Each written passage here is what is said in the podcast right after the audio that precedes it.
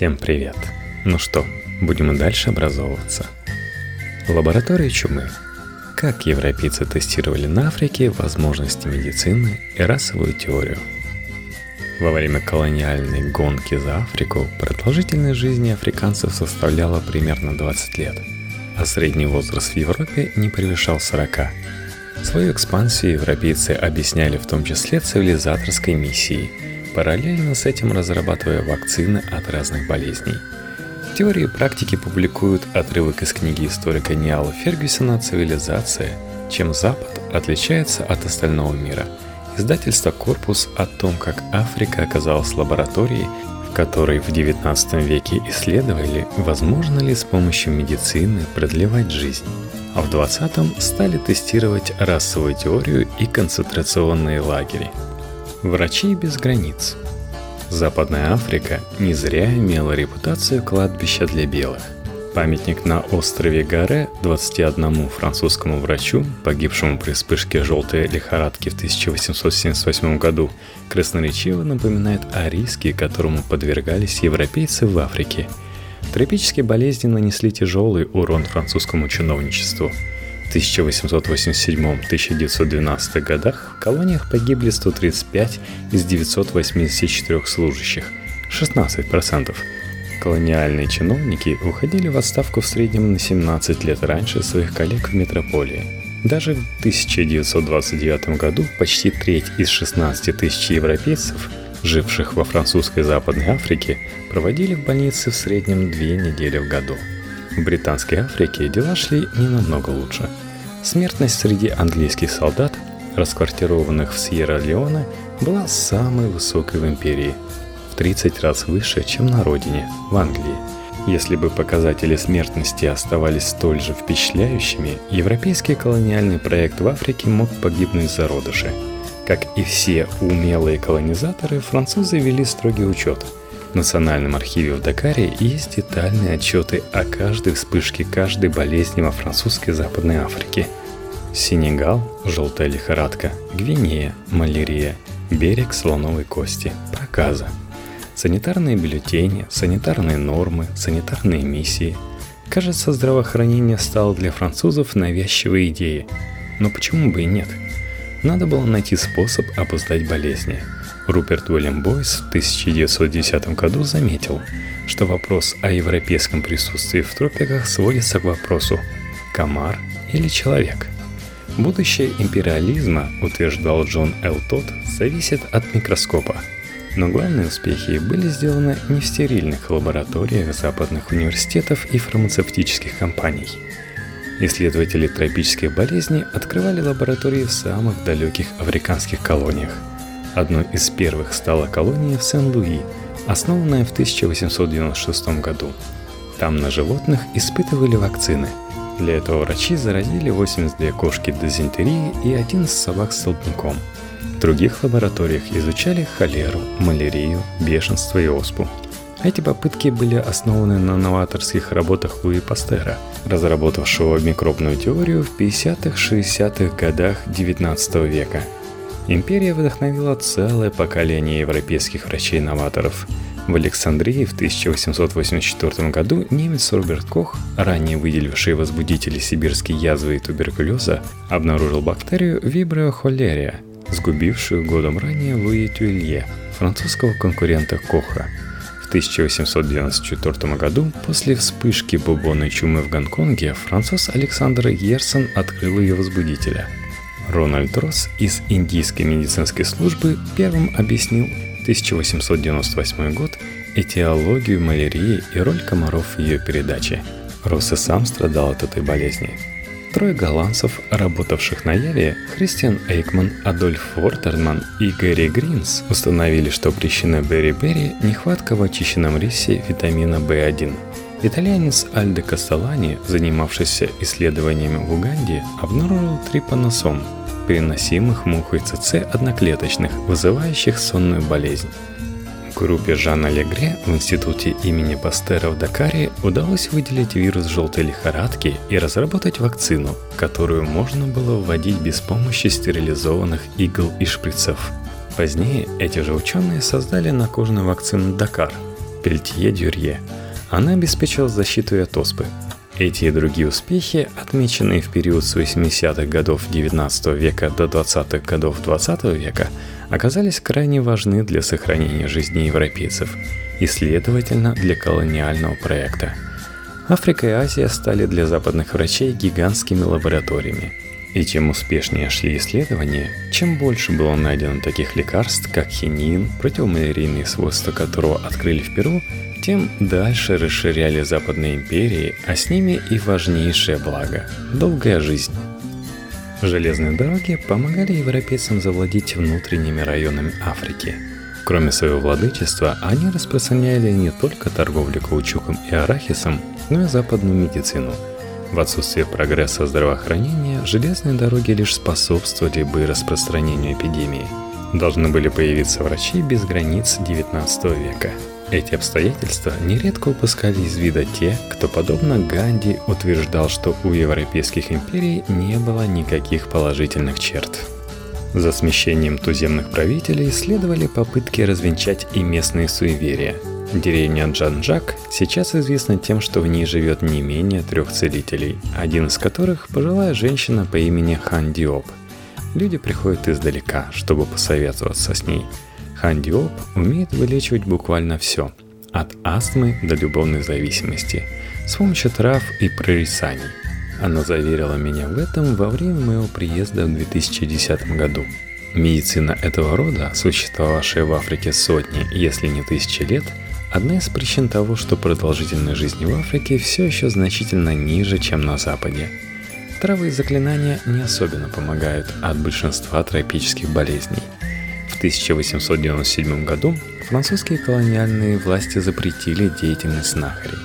Семь лет спустя они пошли дальше и подготовили план создания туземной медицинской службы, первой в Африке службы здравоохранения.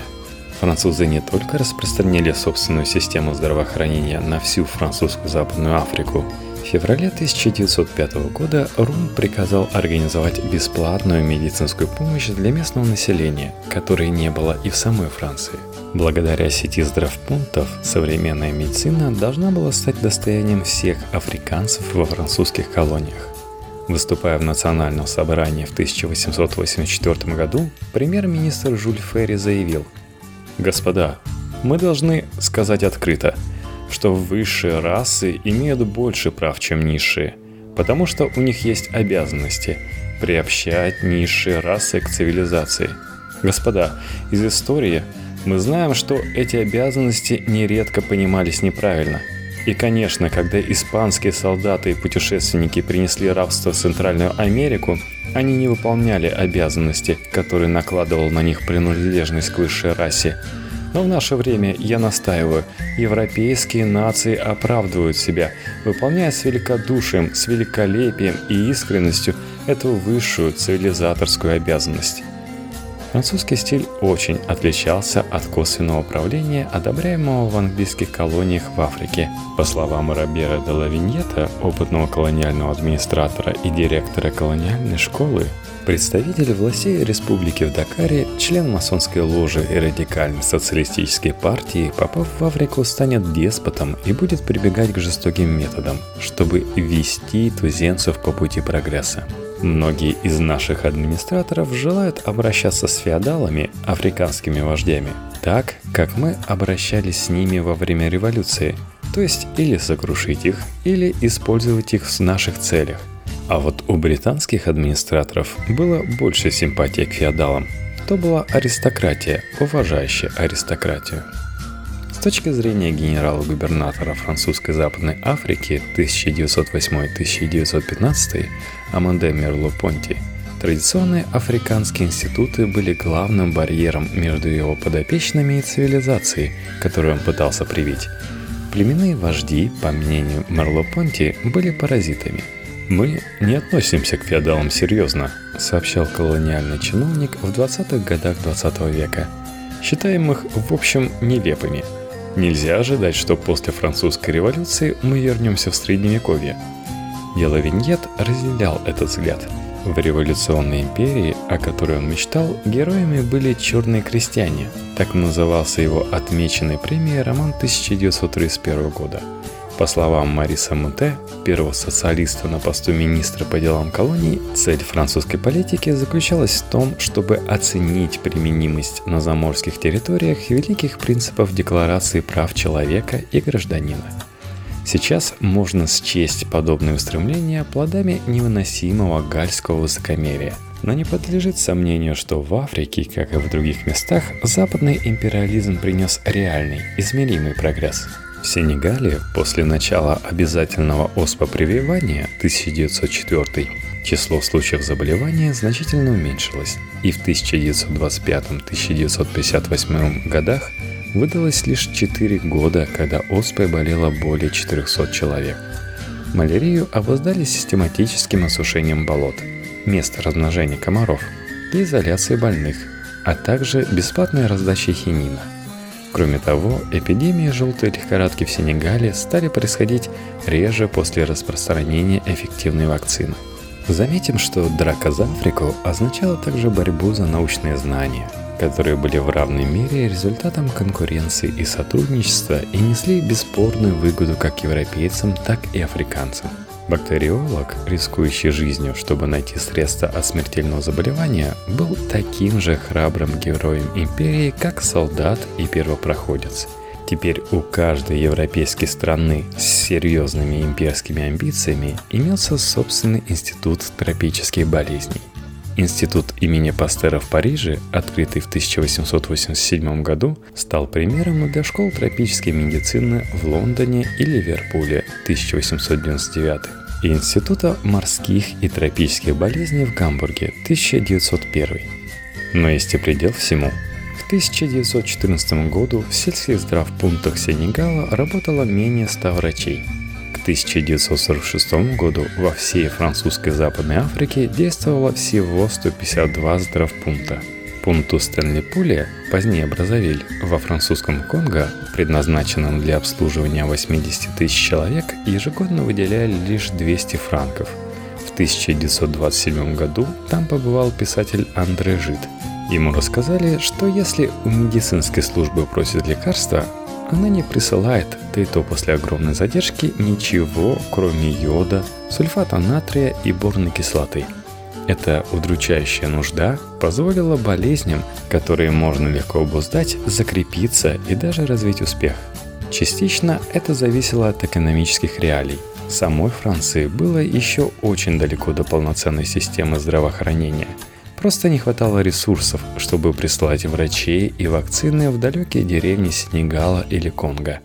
Однако то был и вопрос приоритетов – Западные научно-исследовательские институты охотно занимались изучением болезней, досаждавших в первую очередь европейцам, например, малярии и желтой лихорадки, а не холеры и сонной болезни, от которых погибало множество африканцев.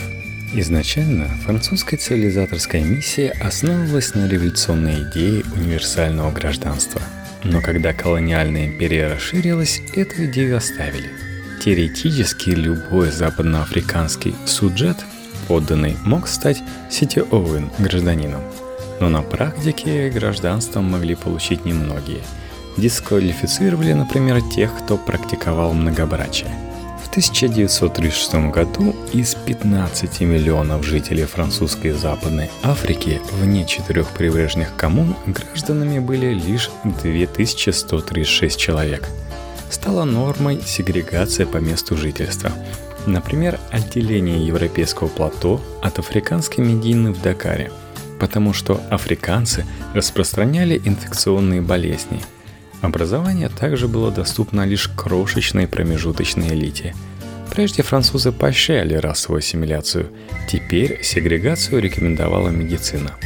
Это согласовывалось с господствующим представлением – ассоциация реалистичной ассимиляции по причине, как выразился теоретик колониализма Луи Виньон, несовместимости принципов 1789 года с консерватизмом неевропейского населения. Бой с тропическими болезнями шел не только в лабораториях, но и в африканских городах и деревнях. Когда в Сенегале вспыхнула эпидемия бубонной чумы, французские власти действовали беспощадно – Дома зараженных сожгли, их владельцев согнали в карантин, а трупы в нарушении мусульманских традиций закопали, залив криозотом или засыпав известью. Африканцы чувствовали себя скорее жертвами, чем спасенными. В Дакаре прошли массовые манифестации, бунты и первая в истории Сенегала всеобщая собастовка. Для того, чтобы остановить эпидемию, медицина требовала жестких мер. Однако наука того времени оправдывала и просто жестокое обращение с африканцами. Для Евгеники они были низшей расой – и нигде эта псевдонаука, единокровная сестра-мутант бактериологии, не оказала влияния пагубнее, чем в Германской империи.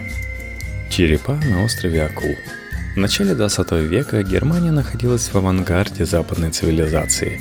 Немецким профессорам доставалась львиная доля Нобелевских премий. 33% лауреата в 1901-1910 годах, 29% в следующее десятилетие. Немецкие университеты лидировали в исследованиях в области химии и биохимии. Чистолюбивые аспиранты съезжались со всей Европы в Геттинген, Кейдельберг и Тюбинген и трепетали перед титанами немецкой науки. После Пастера главным авторитетом в бактериологии стал Роберт Кох. Другой немец Эмиль фон Беринг стал одним из создателей противостолбнячной и противодифтерийной вакцин – за которые получил Нобелевскую премию и Железный крест. Фриц Шаудин и Эрик Гофман открыли бледную спирохету, возбудителя сифилиса, а Пауль Эрлих совместно с другим немецким ученым синтезировал сальварсан, первый эффективный препарат от этой болезни. Триумф знания имела темную сторону. За фасадом науки скрывалась и псевдонаука – ее приверженцы утверждали, что люди не являются единым полиморфным видом, а якобы делятся на неравнозначные сорта. От арийские расы господ до негроидов, недостойных называться Homo sapiens. Где было удобнее всего проверить эти выкладки, как в недавно приобретенных колониях? Африка снова стала лабораторией, на сей раз для расовой биологии. У каждой европейской державы были свои приемы борьбы за Африку – Французы положились на железные дороги и здравоохранение. Англичане не только добывали золото, но и строили школы при миссиях. Бельгийцы превратили Конго в рабовладельческое государство. Португальцы почти ни во что не вмешивались. Немцы опоздали на этот пир. Для них колонизация Африки стала гигантским экспериментом, затеянным, кроме всего прочего, чтобы проверить на практике расовую теорию. Конечно, у колонизаторов и прежде имелось представление о собственном естественном превосходстве. Согласно теоретикам социал-дарвинизма, африканцы в биологическом отношении были низшей расой, досадным препятствием для освоения черного континента белыми арийцами. Но никто не применял эту теорию на практике решительней, чем немцы в юго-западной Африке, нынешней Намибии – Немцы предъявили претензии на эти суровые берега в 1884 году. Год спустя Эрнста Геринга, отца Германа Геринга, назначили рейх-комиссаром, губернатором Юго-Западной Африки. В 1898 году, когда губернатором стал Теодор Лейтвейн, намерения Германии стали ясны – экспроприировать земли у местных народов Геррера и Нама и расселить там немецких крестьян – Эту политику открыто защищал Пауль Рорбах в книге «Германская колониальная экономика» 1907 года. В то время германский проект казался в той же мере научно обоснованным, как и война европейцев против тропических болезней. В 1851 году Фрэнсис Гальтон, двоюродный брат Чарльза Дарвина, посетил Юго-Западную Африку, пустынную и все-таки прекрасную, по поручению Королевского географического общества – После возвращения в Лондон Гальден сообщил, что достаточно узнал о диких расах, чтобы иметь материал для размышлений на всю оставшуюся жизнь. Наблюдения Гальтона за Геррера и Нама позднее повлияли на ход его мыслей об эволюции человека. Антропометрические исследования Гальтона наследственности у людей заложили основу дисциплины, которую он назвал Евгеникой – селекцией ради улучшения человеческого генофонда – Здесь увидели окончательное решение проблем здравоохранения. Расах сверхлюдей, не поддающихся болезнетворным микроорганизмам. Важно отметить, что сто лет назад исследования, подобные Гальтоновским, были передовыми. Расизм не считался реакционной идеологией, и люди, не имевшие научной подготовки, принимали его примерно с тем же энтузиазмом, как сейчас принимают теорию искусственного глобального потепления. Лишь во второй половине 20 века Евгеника и связанная с ней расовая гигиена были наконец дискредитированы благодаря открытию того, что генетические отличия между расами ничтожно малы, а вариации в пределах рас очень значительны – Сто лет назад на Западе едва ли сомневались, белые, конечно, что белые превосходят черных. Расовая теория оправдывала вопиющее неравенство того типа, который позднее институциализировала на американском юге в виде сегрегации и в Южной Африке в виде апартеида. В германской юго-западной Африке чернокожим запрещали ездить верхом – они должны были приветствовать белых, не могли ходить по тротуарам, пользоваться велосипедами или пойти в библиотеку. В зачаточных колониальных судах показания немца приравнивались к показаниям семьи африканцев. Поселенцев за такие преступления, как убийство и изнасилование, штрафовали, а африканцев без церемоний вешали.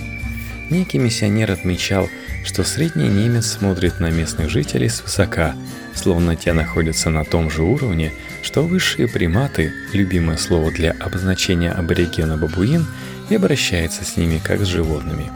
Англичане и французы в XIX веке сочли необходимым отменить рабовладение в своих колониях. Немцы нет. Но существовала одна проблема.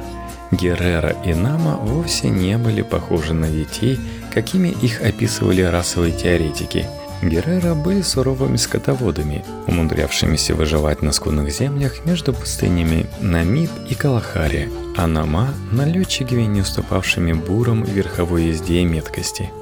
Близко познакомившись в Южной Африке с голландцами и англичанами, Герреры понимали, каковы цели немцев. Экономическое положение Геррера на рубеже веков было подорвано вспышкой чумы рогатого скота, и продажа земель немецким колонистам шла полным ходом – Напряженными были и отношения Геррера с немецкими торговцами, не особенно разборчивыми в методах взыскания долгов.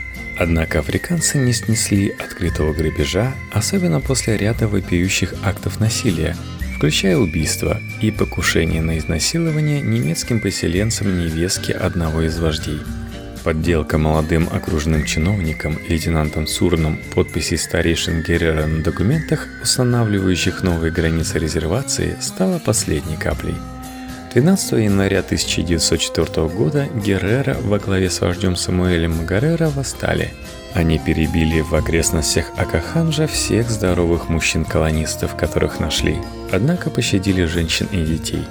Погибло более 100 немцев – в ответ Казер Вильгельм II послал генерала Лотара фон Трота с инструкциями восстановить порядок любыми необходимыми средствами. Генерал выбрал самые грязные. Немецкие теоретики колонизации, говорившие о нужде в полном истреблении злых, невосприимчивых к культуре и хищных аборигенов, пошли гораздо дальше своих французских или английских коллег. Фон Трота последовал совету – он решил прибегнуть к абсолютному террору и утопить бунтующие племена в реках крови.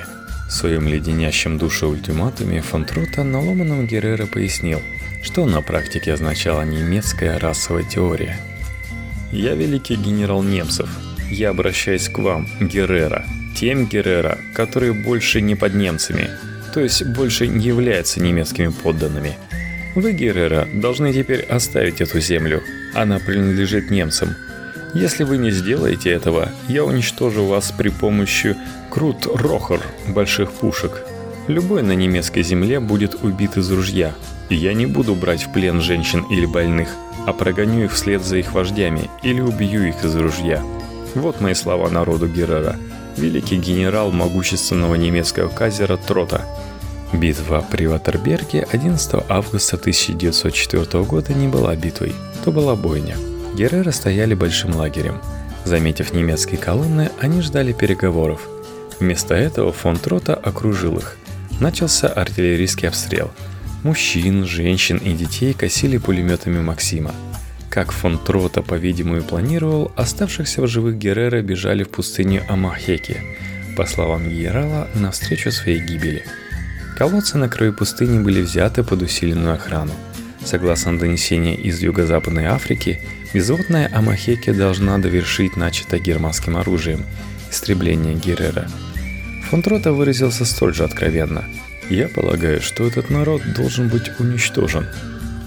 Немцы полагались не только на пустыню. Геррера, не участвовавших в восстании, выследила Шутструпе – колониальное ополчение, девиз которого звучал так – «Гнать их, вешать, расстреливать, пока все не сгинут». Африканцев, которых не убили на месте, главным образом женщин и детей, согнали в пять концентрационных лагерей. Позднее к ним присоединились Нама. Они совершили ошибку, примкнув к антинемецкому восстанию. И еще большую ошибку, поверив обещаниям, что им сохранят жизнь и сложив оружие. В германской юго-западной Африке военные действия уже закончились, и концлагеря стали лагерями смерти. Больше прочих прославился остров Акул близ Людерица. Лагерь был разбит в дальнем конце острова, где ветры дули сильнее. Практически лишенных жилья, одежды и пищи заключенных заставляли строить насыпь, стоя по пояс в ледяной воде. Тех, кто прерывал работу, надсмотрщики беспощадно избивали плетью из кожи носорога. Миссионер Август Кульман посетил остров Акул в сентябре 1905 года – он с ужасом наблюдал, как истощенные заключенные выстрелили в бедро и в руку. Она умерла лишь за то, что женщина пыталась найти воду. В сентябре 1906 года, марте 1907 года погибло 1032 из 1795 узников острова Акул. Уровень смертности составлял около 80%. До восстания насчитывалось около 80 тысяч герера, после него 15 тысяч – Нама было 20 тысяч. В 1911 году, согласно переписи, их осталось менее 10 тысяч. Лишь намы пережили пребывание в лагере. К 1913 году на землях Геррера и Нама, конфискованных в соответствии с императорским указом, декабрь 1905 года, число немецких поселенцев почти утроилось и достигло 15 тысяч человек – Положение выживших Геррера и Нама было не лучше рабского, их жестоко наказывали за малейшее неповиновение. Страдания народов Юго-Западной Африки на этом не закончилось. Будто не удовлетворившись почти полным истреблением Геррера и Нама, немцы мучили этих людей во имя расовой гигиены. По крайней мере, один врач проводил смертельные эксперименты на заключенных в Юго-Западной Африке – в 1906 году в рамках расово-биологических исследований было проведено 778 вскрытий трупов. Черепа отослали в Германию для дальнейшего исследования. Невероятно, но женщин-заключенных заставляли очищать эти черепа осколками стекла. Ойген Фишер был одним из многих немецких ученых, чрезвычайно интересовавшихся новомодной областью расовых исследований – Заинтригованный рассказами о рихопских бастерах, метисах из Юго-Западной Африки, Фишер отправился туда на два месяца. Он обмерил их с головы до пят, изучал их лица. В 1913 году он опубликовал свои выкладки и разрекламировал эту работу как первую попытку приложить к изучению человека принципы передачи наследственных признаков Грегора Менделя.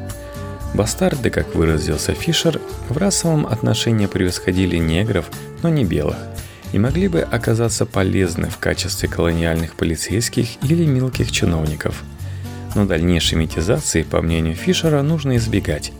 Мы знаем абсолютно точно, что все без исключения европейские народы, питавшие кровь менее ценных рас, заплатили за это духовным и культурным упадком. К этому времени в германской юго-западной Африке уже действовал ряд законов против смешанных браков.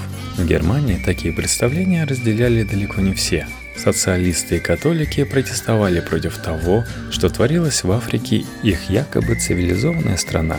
Даже теоретик колониальной экономики Паули Рорбах осудил политику фон Трота, указывая, что Юго-Западная Африка просто не может обойтись без африканцев-работников.